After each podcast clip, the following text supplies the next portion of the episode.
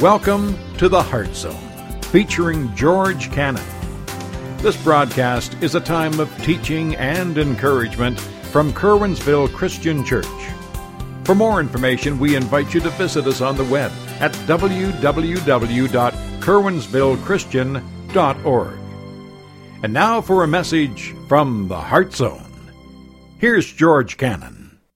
All right, guys, we are looking at the letter of Philippians. We're in the first chapter, and we're really wanting to, as we go through this letter, we want to kind of grasp a hold of the joy. That's a theme that's in the book of Philippians.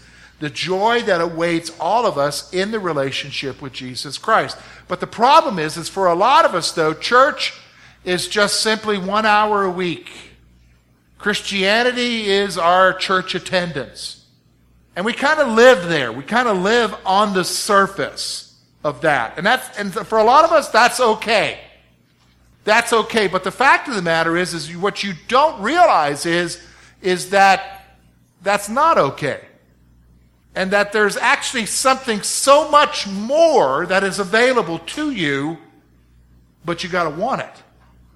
You got to seek after it. Because here's the thing I'm just to be flat out honest with you. God doesn't make anybody here do anything. If you want to, write that down. God doesn't make you do anything. He gives you a choice, and you have a choice about where you take your relationship with Him. But the problem is, is if you just want to live on the surface, you can only take it so far and there's some direct consequences to that. But the reality is, is he wants to take all of us deeper. He wants us to get beneath the surface. And we're going to talk about that today because what I find is, is that for a lot of us, we're just self-focused. Self-focused. Our whole focus in life is purely just on one person alone. Actually, it's on the unholy trinity. What do you mean by that? The me, myself, and I's. And that's where a lot of us live. We live that way in our everyday life. It's about us. It's about me, me alone, period. We act that way in our marriages. We act that way at work. We act that way with our families. We act that way with everybody. It's about me and what I want and what I want to do. It's about me, me, me, me. We're just selfish. We're self focused. Do you understand that? People say, that's not nice of you to say that, George. No, but that's reality. And sometimes we need to express reality. In fact, we live in a country filled with selfish people where everybody wants to do their own thing and who cares about what anybody else thinks. I mean, that's just reality. And I'm going to be honest with you, we take that mentality into our Christianity. God is okay as long as God's doing what I want Him to do. Do you understand? If He's answering the prayers I want Him to answer, if He's making sure I don't get into stuff that I don't need to get into, I'm okay with Him. But if He's not doing that, then I got a problem with God. And I'll be honest with you, folks, there's a lot of folks who don't come to church anymore because God didn't do what they wanted to do because their lives are what? Self focused. Here's two things I want you to see about that self focus. It's easy as a Christian today to see life as meaningless. It's easy as a Christian today to see life as meaningless. In fact, it's easy as a Christian today not just to see life as meaningless, but just to see church as meaningless. I don't need to do church. I don't need to be involved in church. I don't have to be a part of a church. I can worship God anywhere. You're right. You can worship God anywhere. But if you think that coming to church is just about worshiping God, you've missed it. Because church is not just about worshiping God. You don't just worship God in church. You don't even just come to listen to some guy talk at you. You come, and this is where people have got to realize this, you come to interact with other people who, just like you, want something more. Do you understand? But if you're self focused, Church is meaningless. Being with other Christians is meaningless. It's just one option among many. Maybe I can do this today. Maybe I don't need to do this today. Well, let's go over here. Let's not go over here. I got something better. Let's do something better. Let's watch the reruns of the fight last night. Even though we know who won, let's watch the reruns. That's where we're at. And life becomes meaningless. There's no excitement. We have no expectations because it's all just a meaningless exercise. Now, here's the sad thing the sad thing is, is that for a lot of young people, they see the meaningless of that and they don't want to have anything to do with that because they watch people have meaningless lives in church. And they want something more. See, it's easy to be a Christian today and see life as meaningless. Now, here's the second point meaninglessness is a direct result of being self focused in your life's purpose. That's a big statement. Let's digest that a little bit. Let me say it again. Meaninglessness is a result of being self focused in your life's purpose. Stop for a moment. What's your life's purpose? Why are you here? Why did God create you? Why do you exist? Why do you live? Why do you breathe? You ever thought of that for a moment? Why are you here? If you're here just simply because you're here because you're just here for you and what you want out of life, I'm going to be honest with you, ultimately you're going to find meaninglessness. You're going to find meaninglessness. It's just going to be meaningless to you. Think about it for a moment. All you have to do is read one book of the Bible, Ecclesiastes. Talk about a guy who had everything. Solomon had everything. He had wealth, he had wisdom, he had wives, 700 of them.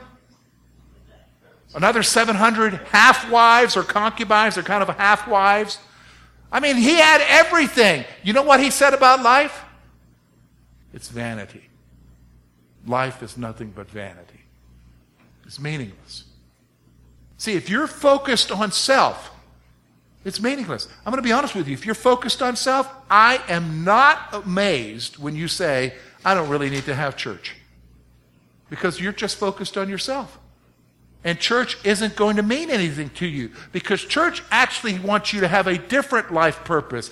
God wants you to have a different life purpose. Meaninglessness is a direct result of basically being self focused on your life's purpose. Can I tell you what it is? Meaninglessness is a direct result of being selfish. That's what it is. Tell me something. How many selfish people do you know have joy? Genuine joy. How many selfish people do you know are fulfilled? They're never fulfilled. If anything, they're miserable. It is always amazing to me that we lift up the Hollywood elite. But do you realize that the suicide rate among the Hollywood elite is beyond anything in our nation? They have everything. But obviously, it's not enough. They can't find any satisfaction. See, this is where we're at. And I'm going to be honest with you. For a lot of us as Christians, we're on the surface because we're self focused. And that's why when you're on the surface, church just seems meaningless. But God calls us to something different. We're going to see that in the example of the Apostle Paul again. Remember last week we talked about his perspective and how we needed to have a new perspective on suffering. If you're going to live on beneath the surface, you need to have a new perspective on suffering. Remember I told you that? Well, now, Paul, reflecting on that suffering, he's going to reflect on the stuff that he's going through, and he's able to go through it because he's got a purpose for life. Stop for a moment. I know this is true for me. When I'm self absorbed, when it's all about me and things don't go my way and stuff doesn't happen the way I want it to happen and I suffer and I go through difficult circumstances, I, I tend to be, when I'm self absorbed, I tend to be miserable to be miserable to be around. To be honest with you, you need to be praying for Lori when I am miserable. I'm, I'm not worth being around. And when I'm self absorbed, do you, understand? And she, she's gotten wiser in our 24, 24 years of marriage now to tell me, get out of that funk, quit looking at yourself. Because the fact of the matter is, is listen to me, when you're self absorbed, suffering blows you out of the water. When your whole purpose in life is you and what you want, when that hard time comes, you don't know how to handle it. But if your purpose is different, if your purpose is for what God created you to be, you might see things differently. Let's look at how Paul sees it. I want you to notice with me, we're just going to look at a few verses today verses 19 through 27. We're going to look at seven verses here. Look at what he says. He's referring to his suffering here. For I know that this will turn out for my deliverance through your prayer and the supply of the Spirit of Jesus Christ. According to my earnest expectation and hope, in nothing I shall be ashamed, but with all boldness as always, so now also Christ will be magnified in my body, whether by life or by death. For me to live is Christ, to die is gain. But if I live on in the flesh, this will mean fruit from my labor. Yet what I shall choose I cannot tell. For I'm hard pressed between the two, having a desire to depart and be with Christ, which is far better. Nevertheless, to remain in the flesh is more needful for you. Being confident of this, I know that I shall remain and continue with you for all your progress and joy of faith, that your rejoicing for me may be more abundant in Jesus Christ by my coming to you again. Here's what we're going to do, folks. We're going to take these seven verses and we're going to see a few things. First of all, I want to talk about assurance. I want to talk about purpose for life, and I'm going to talk about it from the perspective of assurance. What we see here in Paul's life is he's assured. I mean, think about it for a moment. He's in prison. He's supposed to appear before Caesar, not just any Caesar, Nero. Now, do you guys remember Nero from history? When you studied Nero. Remember, I mean, you've seen him on some of the shows that are on TV. He's a crazy, whacked out guy. And if it goes bad, Paul's life ends. He dies. But I want you to notice something. He has a confidence and an assurance, even in spite of what he's going through. And that's because he's got a focus that's different when it comes to the purpose of his life. So let's look at a couple things here. First of all, Look with me, verse 19. Paul had confidence that God will deliver him from his troubles.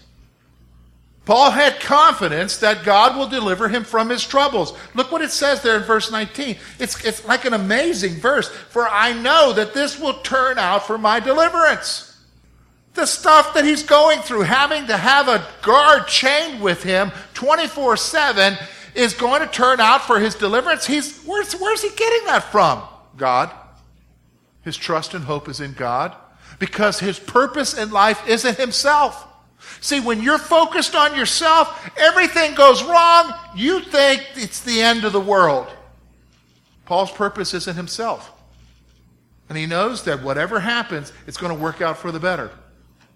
Now, let me just stop for a moment. That's not an empty promise. Because sometimes someone says, well, I was hoping for better. But better is what we think better is. God has a different thing in mind for us. Better for Him is you becoming more and more like Christ as He prepares you to go home later on. Do you understand?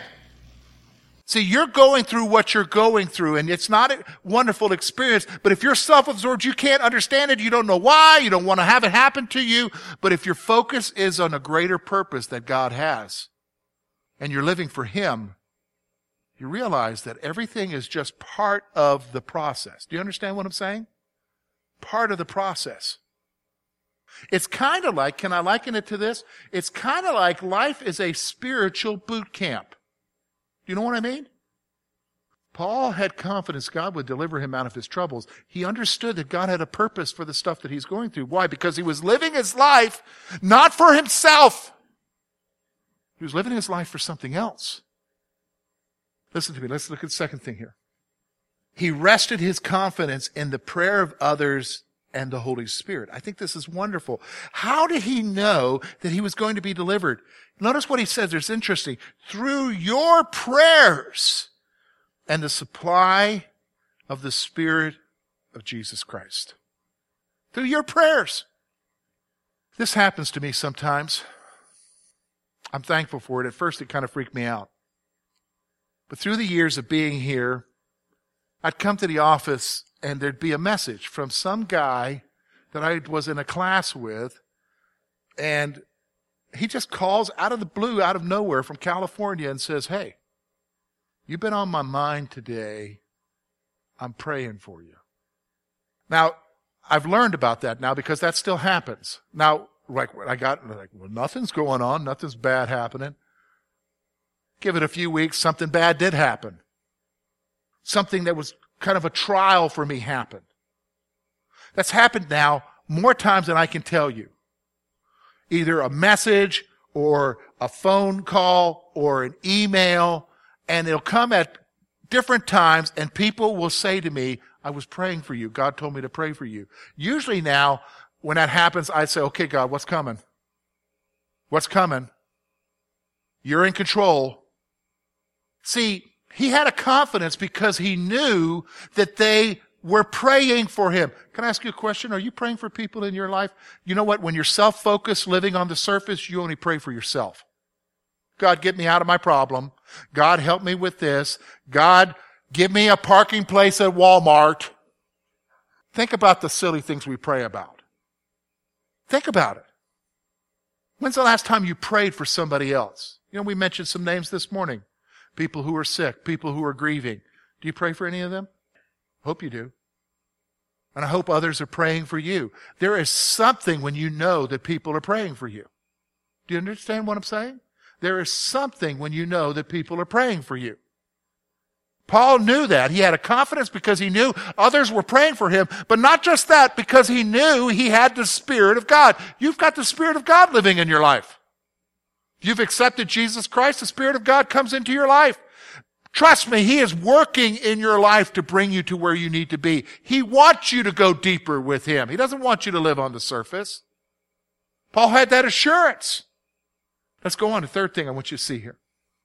His expectation and hope was that God would be glorified through his life. See, he's not living for himself. See, when you're living for yourself, you're worried about how you're looking. You're worried about what you're achieving. You're worried about everything about you. But when you're living for somebody else, when you're living for God, you're worried about what? How does God look in your life? How does God appear to others in your life? And trust me, folks, He's appearing to others in some ways. In fact, it's interesting.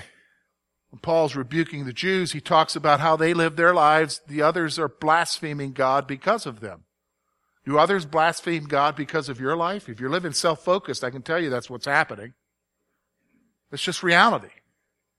So then, I want you to notice now, verse 21 to 26 is a very interesting section of verses he talks about purpose. He talks about what his purpose in life is. And folks, this is where we need to be. If we're going to get beneath the surface, if we're going to be all that God wants us to be, you got to have a purpose.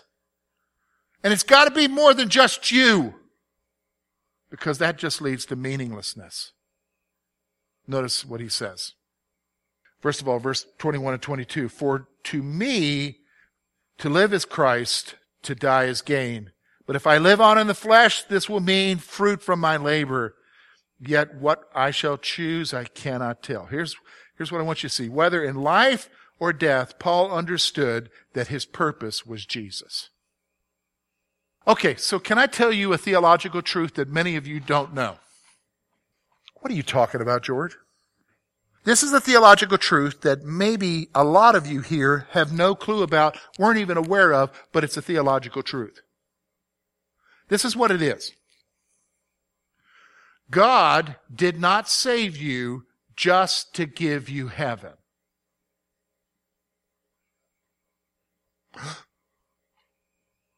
What are you talking about, George? Isn't that what salvation is about? To make sure that I go to heaven, that I have forgiveness? Yes, that's a byproduct. That's a byproduct.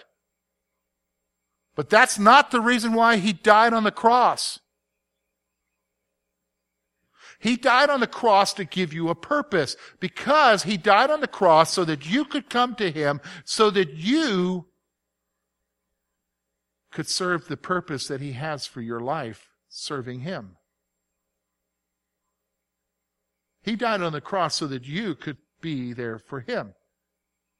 So that you could live your life for him. You say, well, that's awfully selfish of God. No, no, that's called grace. That's why he originally created Adam and Eve, is to have a relationship with them. That was torn up in the garden with sin And in his grace, Jesus died so that penalty could be taken again. So that relationship, the reason for living is not for yourself because that's meaningless. That ends up being nothing but vanity is that the reason for living now is him. And life is now. It's not for yourself. You just keep pursuing self if you want to. I'm going to be honest with you. You're going to find it is meaningless meaningless. Whether in life or death, Paul understood that his purpose was Jesus. Look at what he says. For me to live is Christ. If I'm going to live, I'm going to live for Jesus. To die, he says, is gain. What does that mean? I get to be with Jesus. And don't ask me to choose between the two, he says. It was all about Jesus. So let me just help you. Life isn't all about you. Life is about Jesus. You say, I don't know that I agree with that. I accept that. You're going to agree with it. Why? Because all of humanity will one day appear before Jesus. And the scripture says, every knee will bow and every tongue confess that Jesus Christ is Lord. It's all about Jesus. It's all about him. That's purpose. That's what he's saying here. Look at the second thing he says here.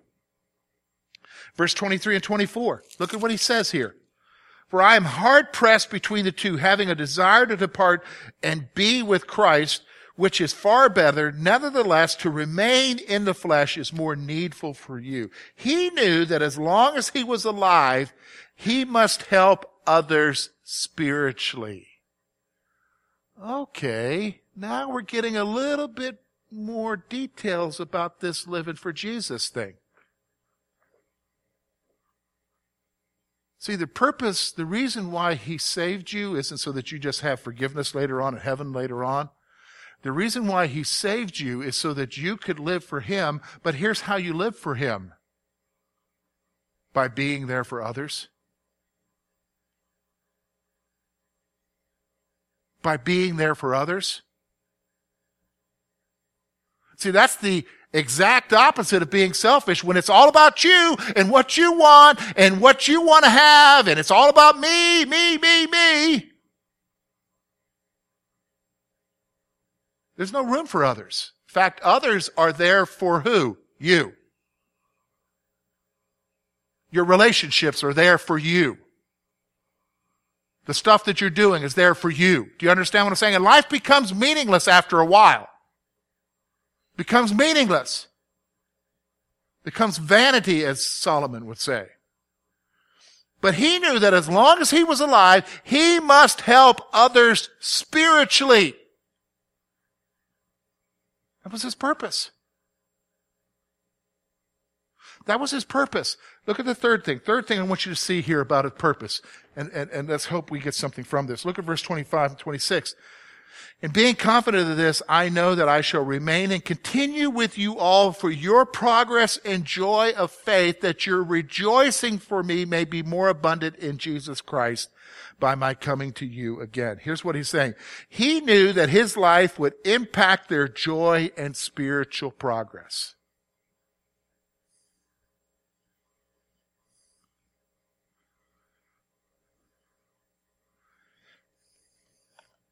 I think it's interesting that the medical world knows that when you are self absorbed and you're in depression, that they will tell you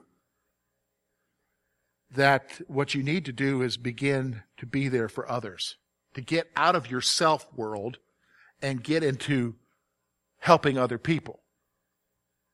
Why? Because the self world, the selfish world, is detrimental to yourself and others around you. I'm just going to be honest with you. And if, if, if we had a church of people where everybody's living on the surface and they're on the surface because they're absorbed with self, we're not going to accomplish anything. We're not going to be anything because we're just a bunch of selfish people who gather on Sunday morning.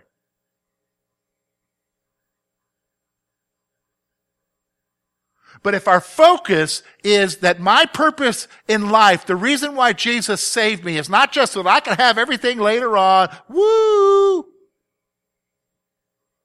But my purpose is Jesus and my serving Jesus by being there for others, church takes on a whole new perspective. Because the reason why I'm here is to impact others in their joy and their spiritual progress. That's what it's about. That's why you're here. Well, you say, George, you know, that's wonderful, George, but to be honest with you, I just come and sit in a pew.